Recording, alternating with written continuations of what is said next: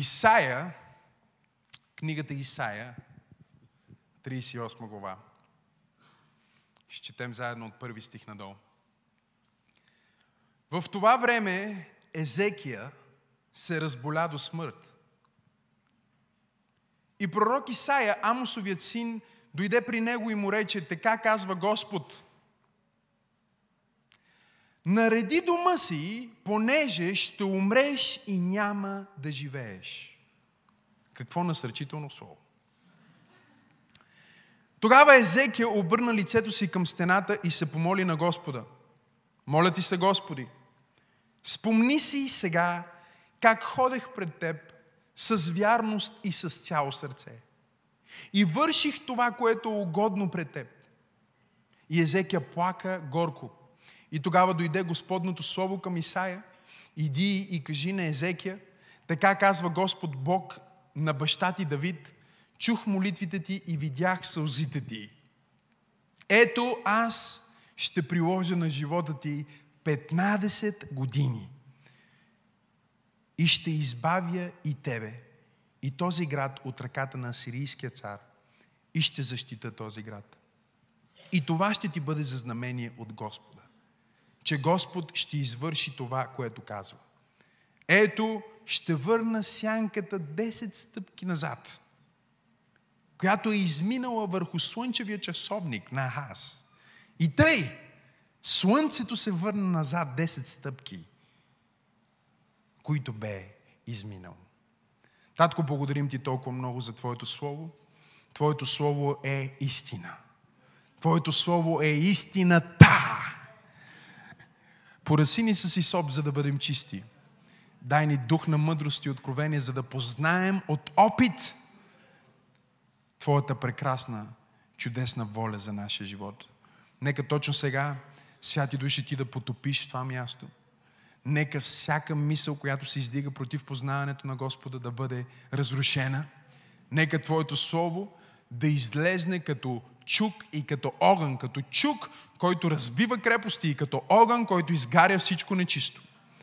Помажи ума ми и помажи ума на слушателите ми, за да бъдат приемници на това откровение. Дай ни дух на мъдрост и разум, разпознаване и духовно проницание, за да прозрем откровенията, които ти споделяш с нас, чрез Твоето Слово тази вечер, в името на Твоя прекрасен Син, на когото служим Исус Христос. Амин. В това време Езекия се разболя. Езекия е един от най-успешните царе в историята на Израил.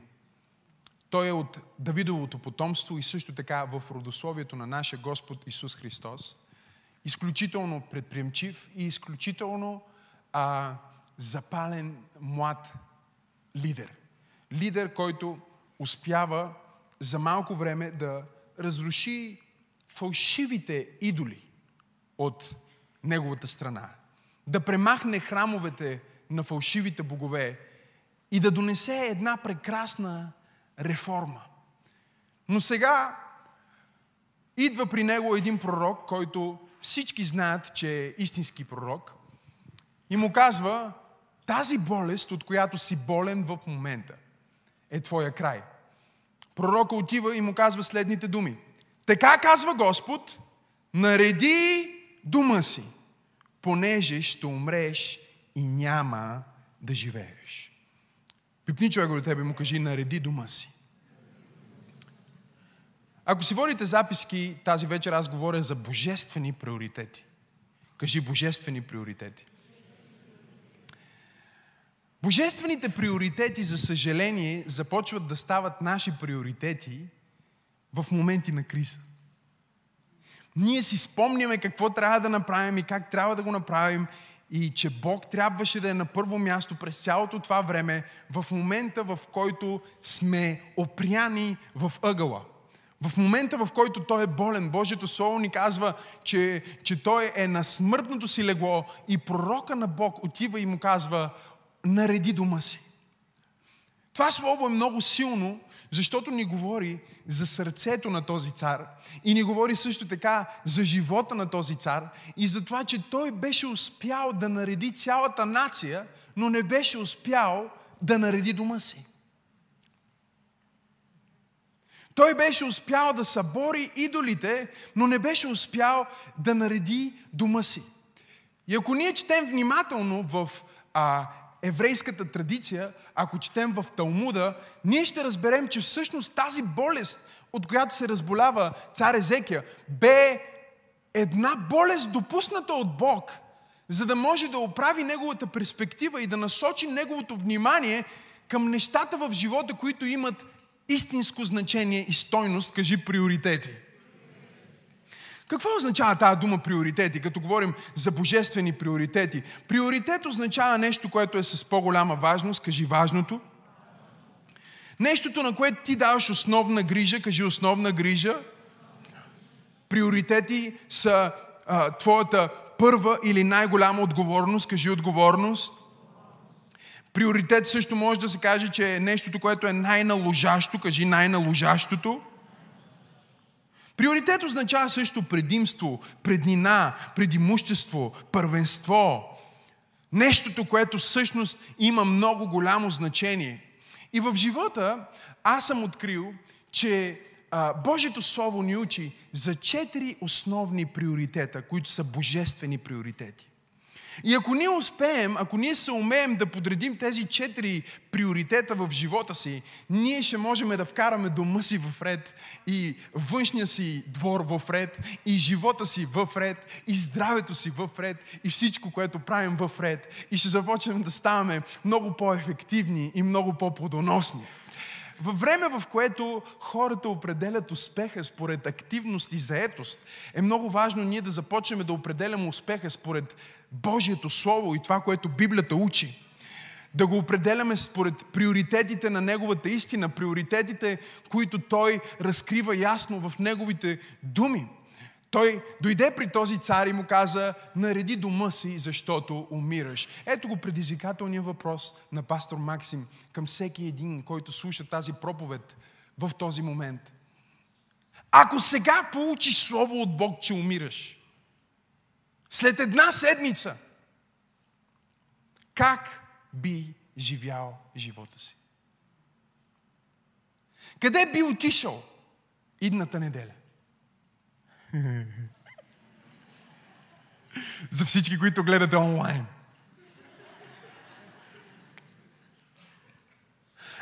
Не дай си Боже, ако си получил изследванията ти са излезнали и пише рак и казва, че няма да живееш.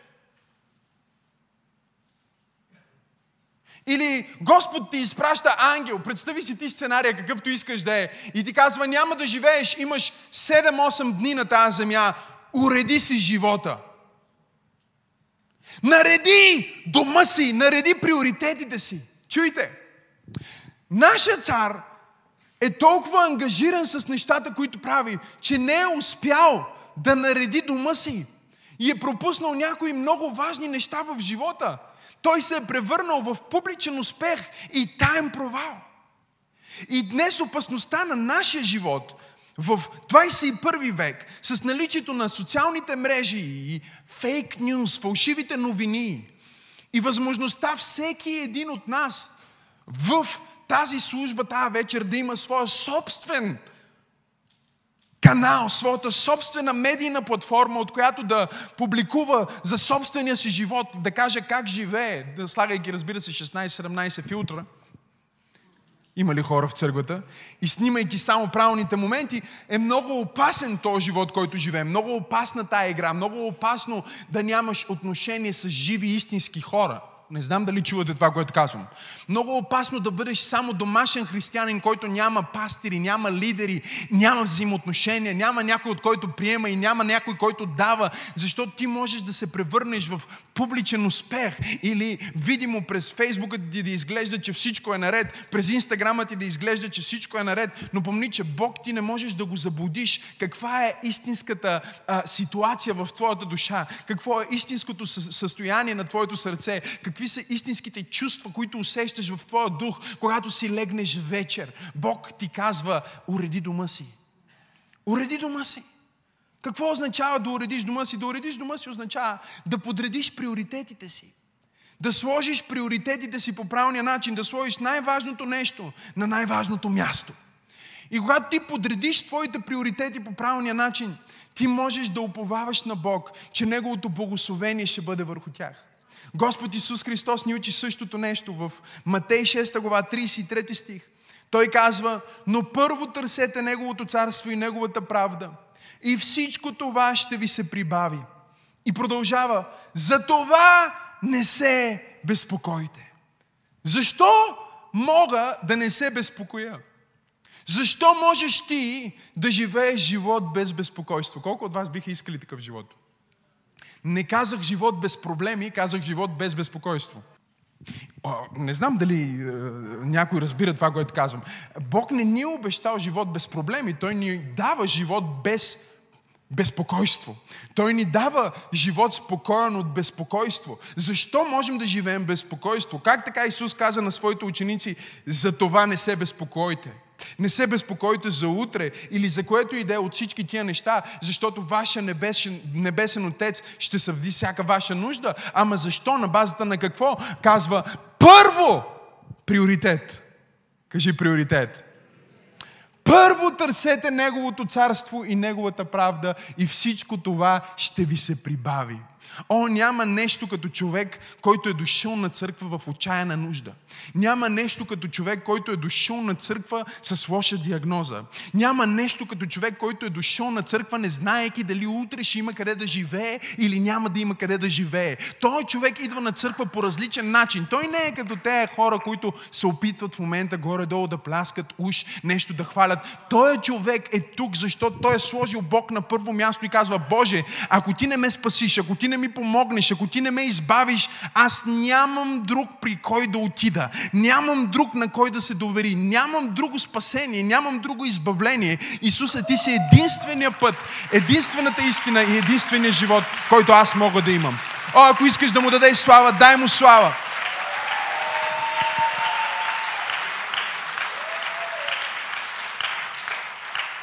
Но си мисля, защо трябва да се връщаме към Бог и към божествените приоритети, когато сме опряни до стената, когато сме болни?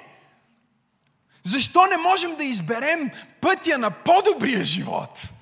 На живота в благословението. Живота, който не е като влакче на ужасите през цялото време, нагоре и надолу. Имам пари и нямам пари. Благословен съм, проклет съм. Здрав съм, болен съм. Лесно ми е, трудно ми е. Отгоре съм, долу съм. Нагоре и надолу. И нагоре и надолу. Бог иска да ти даде друг живот. Той иска да ти даде живот в Неговите приоритети. В Неговата воля. В тези божествени приоритети, които ще водят от слава в слава, от сила в сила, от помазание помазание в помазание, от радост в радост. О, ако вярваш в това, защо не му дадеш едно истинско дарение на ръкопляскане? Приоритет. Този цар се моли, той си спомни за своите приоритети и вижте какво се случва. Библията ни казва, че той обърна лицето си към стената. Пророка дойде и му каза, оправи си живота, човече. Подреди си живота, защото ще умреш. Как би живял, ако пророк Исаия дойде и ти каже, имаш седем дена да живееш? Къде ще бъдеш утре сутринта? Какво ще правиш до вечера? Къде ще отидеш в неделя? Ще отидеш ли на почивка? Кое ще има смисъл в живота ти да го направиш, ако имаш само една седмица? Пророка дойде при него и му каза, ти умираш, приготви се, защото живота ти свършва и, и подреди приоритетите си, подреди живота си, служи нещата на правилното място. И историята на Езекия е много силна история, но също е много тъжна история. Защото той веднага си спомни за първия приоритет. Библията ни казва, той се обърна, той обърна лицето си към стената и се помоли на Господи, каза, моля ти се, Господи, спомни си за мене. Спомни си за моите благодеяния, спомни си как ходих пред Тебе. И първият приоритет в нашия християнски живот, първият божествен приоритет, който получавам тази вечер, първият приоритет в моя личен живот, в нашия живот с пастор Тери, в живота на нашата църква е Бог. Бог трябва да бъде твой първи приоритет. Чуй ме, много пъти няма да ти се наложи спешно да отидеш в Божия дом за изцеление, ако си там така или иначе всяка неделя а, а, може да не ти се наложи да отидеш в Божия дом, да потърсиш пророка, да потърсиш съвета, да потърсиш молитвата, ако си там всяка неделя. Сега, те от вас, които сте тук всяка неделя, знам, че не го разбирате, но аз проповядвам и на вас, и на другите, които идват само от време на време, защото те са тези, които идват, когато пистолета има опрян на главата. Но какъв живот ще живеем, ако сложим Бог на първо място по принцип? Какъв живот ще живеем, ако сложим Неговото присъствие и Неговото семейство, църквата на второ място по принцип? Какъв живот ще живеем? Ще живеем живот в божествени приоритети, с божествени резултати. Първият приоритет в нашия живот трябва да бъде Бог. Вторият приоритет, за който Божието Слово ни учи и който беше основната трагедия на живота на Езекия, е семейство. Кажи семейство. Твоето семейство или твоето взаимоотношение с твоята съпруга или съпруг, твоите деца и а, близки и също така бих добавил духовното семейство, което е църквата, е второто нещо в твоя лист. Това трябва да бъде втория приоритет, за който ти мислиш. Второто нещо, към което се стремиш да градиш, да пазиш, да цениш. Защото твоето семейство е твоето наследство. Твоите взаимоотношения са твоето най-велико богатство. Твоите контакти и твоите познанства са твоята най-скъпоценна валута и най-велико спестяване. Няма по-важно нещо на земята и по-ценно нещо на земята от взаимоотношенията. И то тези взаимоотношения, които са благословени и създадени от Бог. Единството между теб и твоята съпруга е по-важно от всичко друго. Кажи номер едно Бог, номер две семейство. И ако ние изследваме внимателно битие, когато Бог ги създаде да живеят в Едем, да живеят в най-благословеното място, да живеят в най-щастливия живот, да управляват над цялото творение, това бяха приоритетите, които Бог им представи в Едем. Той им каза, първо, аз съм твоя Бог Адам. Аз те създадох, аз съм твоя творец, аз съм първия, аз съм последния, аз съм алфа, аз съм омега, да не се връщам в неделя, миналата неделя. Аз съм твоя Бог. Адам разбра, окей, ти си моя Бог, ти си моя баща, от теб съм приел своя образ и от теб приемам своя вътрешен мир. И без теб има само смърт. Първият урок, който той трябваше да разбере, беше, че без Бог има само смърт. Ако ти си тук тази вечер и си без Бог, ти си мъртвец.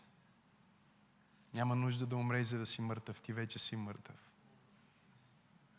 И няма играчка или дреха или сума, която може да дойде към теб, която да съживи твоя мъртъв дух. Има само един, който може да съживи твоето мъртво сърце. Има само един, който може да ти даде истинско щастие и удовлетворение. Има само един, който може да се справи с бурята на твоята душа. Той е онзи, който се изправи и говори на бурята в Галилея и каза млъкни и отихни. Той е единствения, който може да се изправи в хоризонта на твоя живот и да донесе пълен покой. Дори вълните му се покоряват, дори бездната му се покорява, дори водата му се покорява. Той е Исус Христос и Той трябва да се превърне в номер едно приоритет. Ако искаш да ръкопляскаш, ръкопляскай за Бога истински. Дай му слава, като че Той е достоен. Служи Исус на първо място. И когато ти сложиш Исус на първо място и живееш за Него и си верен на Него с всичко, тогава ти си готов да стъпиш във втория приоритет на твоя живот, който е твоето семейство. И чак тогава може да говорим за третия приоритет в твоя живот, който е твоето професионално разбитие, твоята професия или твоето служение. Но виждате ли, днес ние сме обърнали, за съжаление, на, в най-добрия случай, ако ти си християнин и си вярващ и Бог е номер едно за тебе, за съжаление има много християни, които са обърнали номер 3 и номер 2. Да, те вярват в Бог и са точно като Езекия, който се обърна към стената и казва, Боже, вярвам в Тебе и Ти си номер едно, обаче са толкова обсебени от сребролюбие, Мога ли да проповядвам или не мога? Толкова са обсебени от, от работата си, толкова са обсебени от това да бъдат ангажирани. Чуйте, новата болест на новото време е да бъдеш ангажиран. Това е болест, но също е мода. Звъниш на някой, какво правиш? Нищо работа. Не, не работиш, говори с мен по телефона. Това е новата, болестта на новото време, да се чувстваш заед, да се чувстваш ангажиран. С едната ръка управляваш автомобила, с другата ръка си цъкаш на телефона, с третата ръка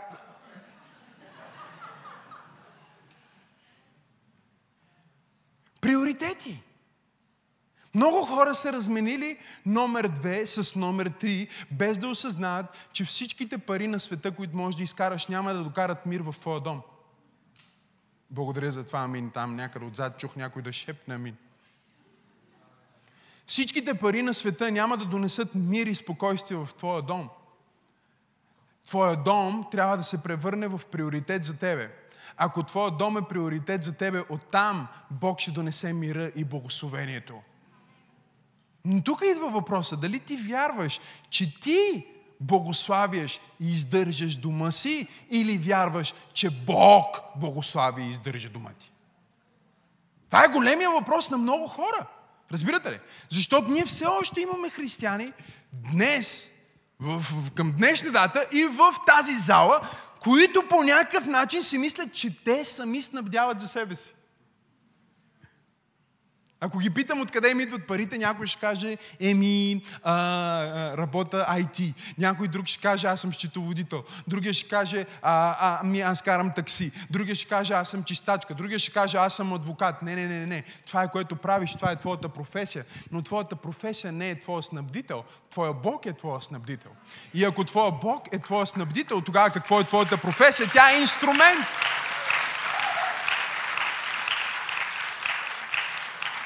Тя е един от инструментите, твоята професия е един от инструментите, първо, чрез които Бог иска да използва теб и след това Бог да благослови теб. Не ще го кажа пак. Първо, Бог иска да те използва. Чуй ме много добре. Ако Бог е твоя снабдител, колко от вас вярват, че Бог е снабдил за теб? Че Бог е... Благодаря, че си дигате ръцете. Останалите, които не си дигате ръцете, и за вас е снабдил без да знаете. Вие, вие си мислите, че е снабдила работата ви или шефа ви. Не, не, не, не. Чуйте, когато приоритетите са объркани, перспективата е много объркана. Когато приоритетите са объркани, хората не виждат нещата, които трябва. Не знам дали разбирате това, което казвам. Защото приоритетите имат начин, имат сила да те накарат да фокусираш толкова много върху дадени неща, които са в твоя списък с важни задачи или важни приоритети, че е тотално да не разбереш за други неща, които се случват. Твоите приоритети оформят твоя мироглед.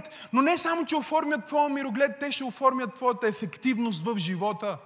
Не само в епизода, наречен Твой живот, който Твоя живот е един епизод от Божия сериал. Ако Твоя живот трябва да го вкараме в неговия сериал, в неговия грандиозен план, знаеш какво си ти? Ти си участник в един епизод.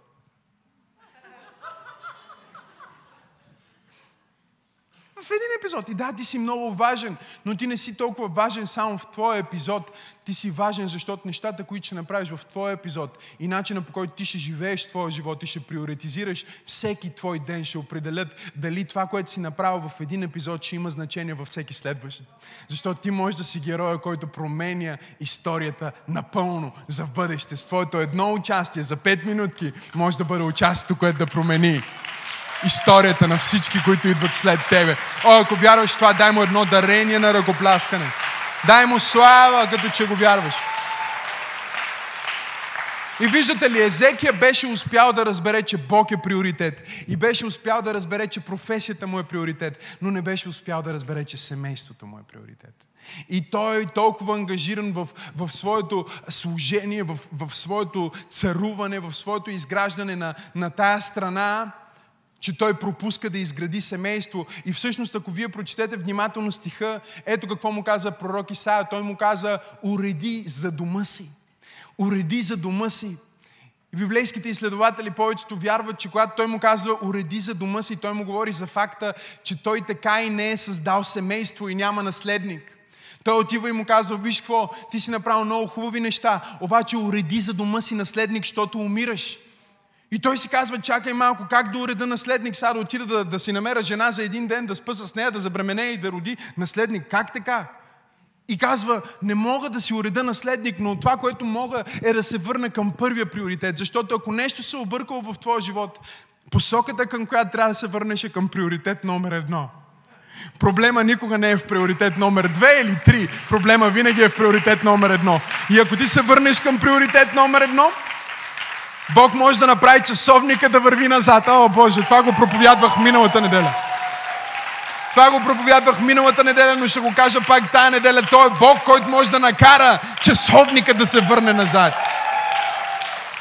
И ако лекарът ти е казал, че нямаш повече дни, Бог може да каже на пророка, я се върни обратно със същата уста, с която си казал, че той ще умре, със същата уста му кажи, че ще живее. Ма Боже, аз ще излезна фалшив пророк. Един път казвам едно, другия път казвам друго. Ти не се тревожи за себе си, а се тревожи за това, което аз ти казвам. Нека аз да бъда приоритет номер едно за теб. Не твоята репутация, не твоето служение, а моето соло. Той отиде и каза, Бог ти казва още 15 ако искаш да му дадеш слава, дай му слава. Още 15 години живот. Това не е в моята проповед и не е в моя план, но аз искам да пророкувам и да декларирам като пророк на Бог. Това, което ти си мислил, че свършва, Бог ти казва, аз дам още 15 години живот. Дам още 15 години за този бизнес. Дам още 15 години за това взаимоотношение. Уреди дома си. Уреди приоритетите си.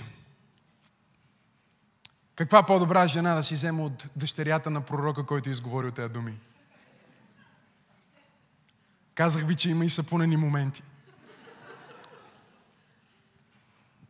Така го казва еврейската традиция, но в крайна сметка той се жени в тези допълнителни 15 години и в третата година от тези 15 му се ражда син. Ражда му се син и той продължава неговото царуване, но за съжаление – за 12 години той не успява да предаде на своя син божествените приоритети. И веднага, щом този тинейджър става цар, идолите, които баща му е разрушил, той ги връща обратно. Храмовете, които баща му е съборил, той ги строи. Пророците, които баща му, фалшивите пророци, които баща му е прогонил, той ги взима на заплата. Възможно ли е да спечелиш целия свят и да изгубиш най-важните неща в живота? Възможно ли е да спечелиш целия свят и да бъдеш успешен в твоя епизод и да не повлияеш на епизода на твоите деца и на твоето семейство? Говорим за божествени приоритети, защото ако ти нямаш божествени приоритети, ти ще имаш посредствени резултати. Ще бъдеш като тия хора, които иллюстрирах в първата служба. Те са много активни, все нещо правят. Си много такива познати. Те нямат работа, обаче се са заети. И на църква не идват. Звъна един път на един, викам, какво става бе, как си човек? О, много съм заед, не мога, направо супер много работа. Викам, къде работиш? В момента си търса работа. То безработен. много заед. Викам на църква, о, о, не мога, нямам, не ми оставя време. Забелязали сте, че хората, които успяват в живота, винаги имат време? Не знам дали проповядвам на правната църква. Винаги имат време. И хората, които имат посредствени резултати и са бедни, те са най-заетите хора. Знаете ли защо? Защото ефективността идва не просто от активността, а от начина по който ти си координирал своите движения и своите действия и своите приоритети. Аз мога да стоя на тази сцена и вместо да проповядвам, да бъда много активен.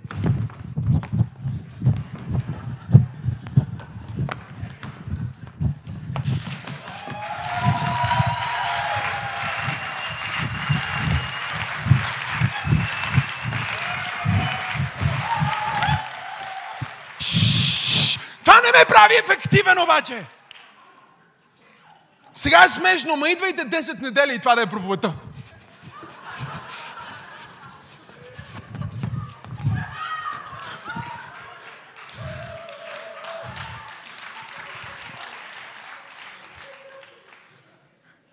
Така са някои от тия хора. Много съм заед, пасторе. Работя много. Много съм ангажиран. Тивам от среща на среща, от работа на работа. Нямам време за църква. Виж колко съм активен. Изпотих се.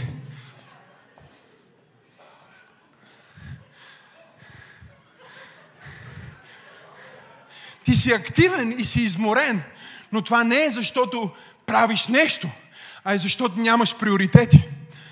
Когато нямаш приоритети върху които работиш, всеки път твоите безцелни действия ще донесат задъхване и умора. Но когато ти правиш нещата с цел и от приоритети, Божието Слово ни казва, че един ден Исус беше гладен. Не беше ял цял ден. И учениците отидоха и казаха, ето храна и аз. И той им каза, не, не, не. Те си мислиха, че неговата сила и снабдяване ще дойде от хляба и водата и салама, които ми бяха донесли, за да го нахранят, за да го привдигнат в тази жега на пустинята. Той им каза, не, не, това, което ме привдига в тази жега на пустинята, моята храна е да върша волята на отца ми и да извърша всичко, за което ме е изпратил. Аз се опитвам да проповядвам на някой, който идва на първата служба, идва на втората служба. Някой, който е доброволец един път и два пъти. Някой, който дава дарение първата служба и дава дарение втората служба. Бог е твой снабдител. Бог е твой изкупител. Бог ще промисли. О, ако искаш да му дадеш слава, дай му слава.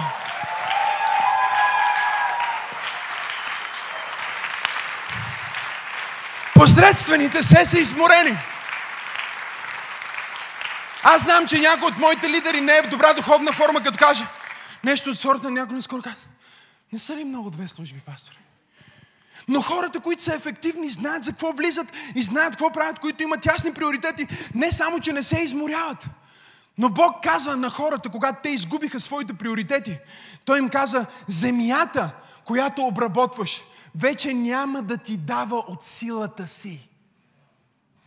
Това, което правиш, номер три, би трябвало да ти дава сила, ако номер едно и номер две са на място. В момента, в който ти правиш много неща и нямаш никаква сила, първо ти не правиш нищо а просто си активен. И второ, ти си изпуснал първата част и втората част. Защото ако ти си окей okay в приоритет едно и две, когато стане време за три, не само, че ще имаш сила за проповедта, ще имаш сила след проповедта. Не само ще имаш сила за службата, ще имаш сила след службата. И не само ще имаш сила след две служби, ще имаш сила като мен да се върнеш до дома, да видиш детето ти, да свалиш памперса, да избършиш. А, не знам дали има хора в църквата. Кажи божествени приоритети. Ма кажи го както аз. Божествени приоритети.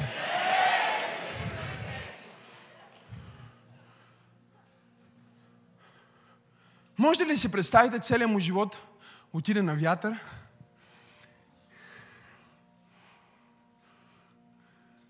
Никога не е късно. Докато си жив, не е късно. Бог ми каза да кажа на някой в църква пробуждане. Ще си изкъсам сакото, ако не го чуете. Докато си жив, не е късно. Докато си жив, не е късно. Ако дишаш, още не е късно. Ако виждаш, още не е късно. Ако имаш пулс, още не е късно. Ако има все още дъх в тебе, още не е късно. Бог е Бог на втория шанс.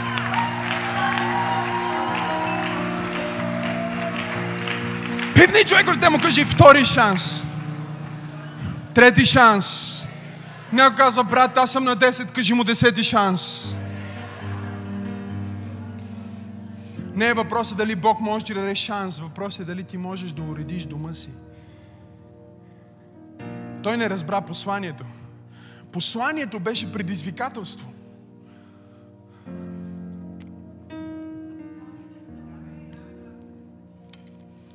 Болестта ти е само предизвикателство. Аз се опитвам да проповядвам, но не знам дали някой чува. Свалих си очилата, защото вече ще експлодирам.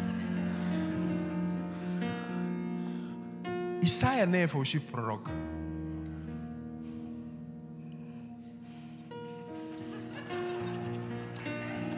Бог беше планирал още преди да му каже, че ще умре. Че ще му каже, че ще...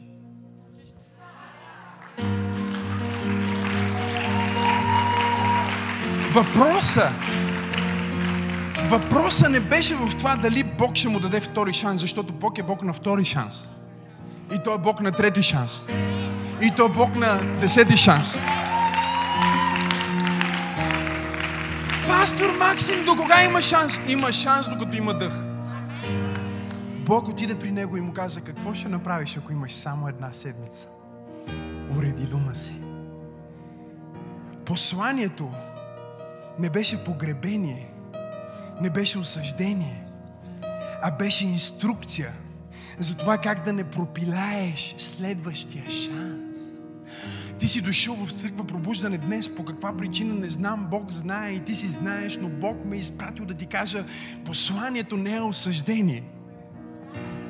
Посланието на този пророк е инструкция за това как да изживееш втория шанс и как да направиш втората част от живота ти по-велика от първата част на живота ти, как да я направиш по-плодоносна, по-успешна, по-помазана, по-радостна, с повече мир, с повече, с повече щастие, с повече усмив, с повече енергия за смислени неща.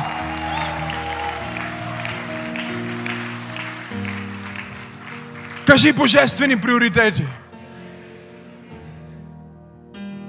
Номер 4. Номер 4. Бог каза и Бог си почина. Търсенето на тази почивка по различни начини, Бог им го даде по различни начини, в различни моменти. Един път им каза конкретен ден, каза сега всяка събота спирате да работите, нали, после всяка седма година, после всяка юбилейна година, понеже знаеше, че те нямат дисциплина да приоритизират, той каза, аз ще приоритизирам за вас. И когато вие не приоритизирате, ще имате резултатите на липсата на приоритизирането. Закона. Но закона не беше там, за да ги посочи към съботния ден или дори за тия от вас, които са новородени християни към неделния ден. Закона беше за да ги насочи към този ден. Защото този ден, в който ти чуваш това слово, е твоя ден да получиш втори, трети или десети шанс от Бог. Това е твоя ден. И вижте какво се казва в Евреи 4 глава 7 стих. Бог пак определи друг ден. Наречен днес. Един път го нарякохме събота, объркахме ги. После ги нарекохме неделя, объркахме ги. После го нарекохме Пасха, объркахме ги, наречохме го година на изкупление, объркахме ги.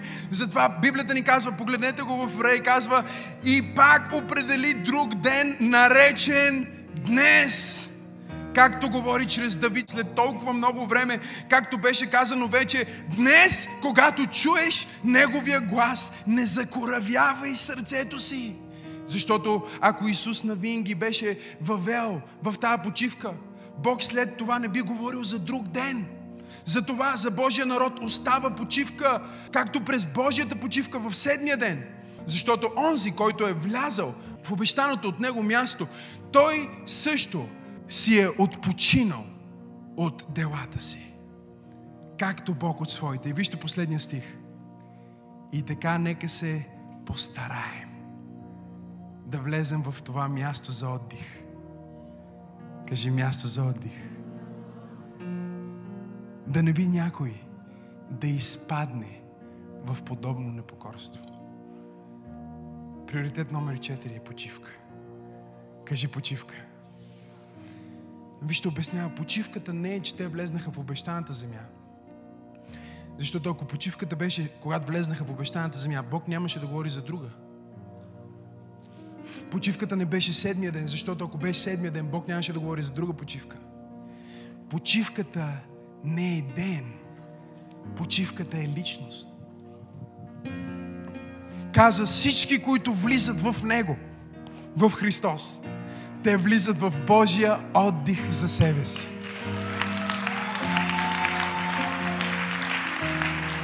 И си почиват от всичките си дела, както Бог си почива от всичките си дела. Всеки ден, това са приоритетите, чрез които аз живея. Тук ли сте? Свършвам. Аз ставам сутрин и първото, което правя, чуйте, още не съм се събудил. Понякога се разплаквам, понякога се усмихвам. Зависи каква вече съм имал преди това. Към благодаря ти за още един ден. Обичам да хваля те. Започвам да, да хваля Исус. И след това целувам жена ми. Или казвам добро утро, ако е будна. След това отивам при дъщеря ми. И общувам малко с нея. Знаеш ли що? Що Бог ми е дал шанс. Този ден никой няма да се върне в живота на това дете. И затова аз искам да съм в този ден, защото Бог може да върне времето назад за болестта ми, но не може да върне времето назад за моменти, които никога не съм имал. За моменти, които аз умишлено съм пропуснал и съм пренебрегнал в преследване на служение или в преследване на пари или в преследване на каквото и да е било нещо на тази земя. Бог ти казва, твоето семейство е най-важното нещо след мен. Твоето естествено семейство и твоето духовно семейство. След това започвам да се моля за моето духовно семейство. Влизам под душа и започвам да се моля. Казвам, Боже, благодаря ти за църквата. Благодаря ти за църква пробуждане. Благодаря ти, че мога да бъда част от такава жива църква. Благославим всеки посетител, всеки посветен, всеки посланник, всеки помощник, всеки мъж, всяка жена, всяко дете, всеки младеж, всеки старец, всеки човек, който е част от тази църква. Аз изговарям същото помазание, което е върху мен, да бъде върху тях. Същия мир, който е в мен, да бъде в тях. Същия глад за Словото, който е в мен, да бъде в тях. Същия огън за духа, който е в мен, да бъде в тях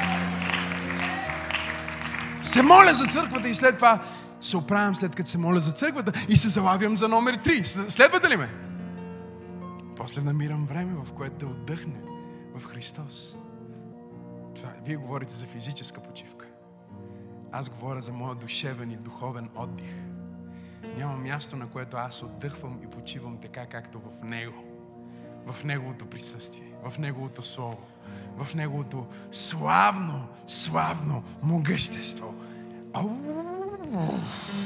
Зарадвах се, когато ми казах, нека да отидем в дома на Господа. Не, защото аз съм проповедника, защото това е моето място на отдих. Където и да съм, аз съм тук в неделя. Десет години. Аз не съм бил никога опрян до стената. Десет години да трябва да се върна при Бог. 10 години. Не съм се връщал. Знаете ли що? Защото когато получих първия шанс, аз разбрах, че този шанс не е за осъждение, а той е за откровение. Да подреда живота си всеки ден. Пасторе, как, как, как знаеш приоритетите ти кои са? Има два начина да знаеш, много просто. Къде отива времето ти? Понякога си толкова изтощен от работа, се връщаш, не виждаш семейството си. Къде отива времето ти? Изморен кажеш, няма да отида в неделя на църква. Къде отива времето ти? Бог знае сърцето ми. Не, Бог знае делата ти. Исус говори на църквите в Откровение и им каза, зная твоите. Не казва, пастор, аз прелюбодействах, но Бог знае, съм добър човек.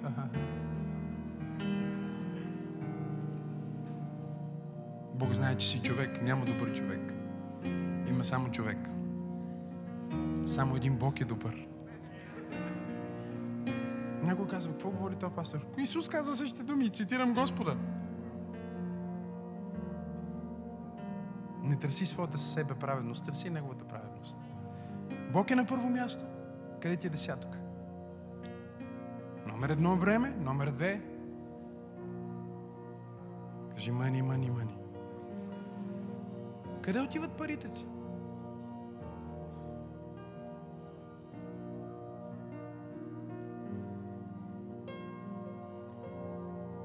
Оня ден, през седмица нещо, направих някаква глупава шега. И това ще е една от моите проповеди скоро за Словото на вяра и изповеди на вяра. Как да изповядваш Божието Слово върху себе си, но направих някаква глупава шега, която по принцип направя нещо за здравето ми, някаква шега си направих. Не стана вечер, прибрахме се. Пастор Тери, като направих тази шега, пастор Тери ми погледна с този поглед. Прибрахме се и се разболях моментално. Аз не боледувам, по принцип. Разболях се почнаха горещи вълни, студени вълни, като започва да ме тресе 40 градуса температура. И съм си легнал в леглото и през нощта сънувам и бълнувам и казвам, Боже мой, умирам. Какво става с мене? Какво, какви са тия глупости? От кога, от кога аз боледувам? Аз не боледувам. И Бог веднага ми говори и каза, ти каква шега пошегува днес? С каква шега се пошегува? И казах, аха. Отидох до туалетната, плиснах си лицето, взех си Библията, казах, отричам се от всяко самонанесено проклятие. Покайвам се за всяка неправилна дума, която съм изговорил върху себе си и затварям вратата за тази болест, за тази треска, за висока температура. Нека напусне тялото ми сега. Отидох в леглото, пуснах си с малко хваление, пастор тези само погледна, аз легнах, станах. Нямаше следа от болест, нямаше следа от температура, нямаше следа.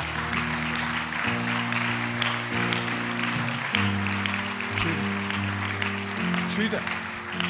Чуйте. Молих се след това и казах, Господи, как така толкова бързо ме изцели? Аз се греших, казах нещо неправилно, на шега. Бог ми каза, нали ти проповядваш, че дявола няма нужда от всички врати у вас да бъдат отворени, за да влезне крадеца. Той има нужда от колко врати? Един прозорец, една врата. И оттам влиза във всички стаи. Влиза в здравето ти, в финансите ти, в взаимоотношенията, навсякъде. И казах, да, така е. Не мога да разбера как с едно покаяние, една молитва и 10 стиха, 15 стиха за изцеление изповядах върху себе си. От, от сърце, които ги знам. Веднага да ме изцелиш. И Бог ми каза, има още нещо. И аз казах какво и той каза, аз обещах, че ще смумря поглъщателя за теб. Когато ти даваш твоя десятък и дарение. Понеже ти си верен в твоя десятък и дарение, дявола няма право да те атакува. Защото атакувайки те в болест, той те атакува в финансите ти. Трябва да си купиш лекарствата. И той каза, аз няма да допусна тия пари, които ти ще пуснеш в неделя в пробуждане. Да отидат в аптека Хикс. Бог ми каза, аз знам, че ти си верен в това нещо. Понеже ти си верен в това нещо, аз те изцелих бързо, за да не, да не се налага да харчиш.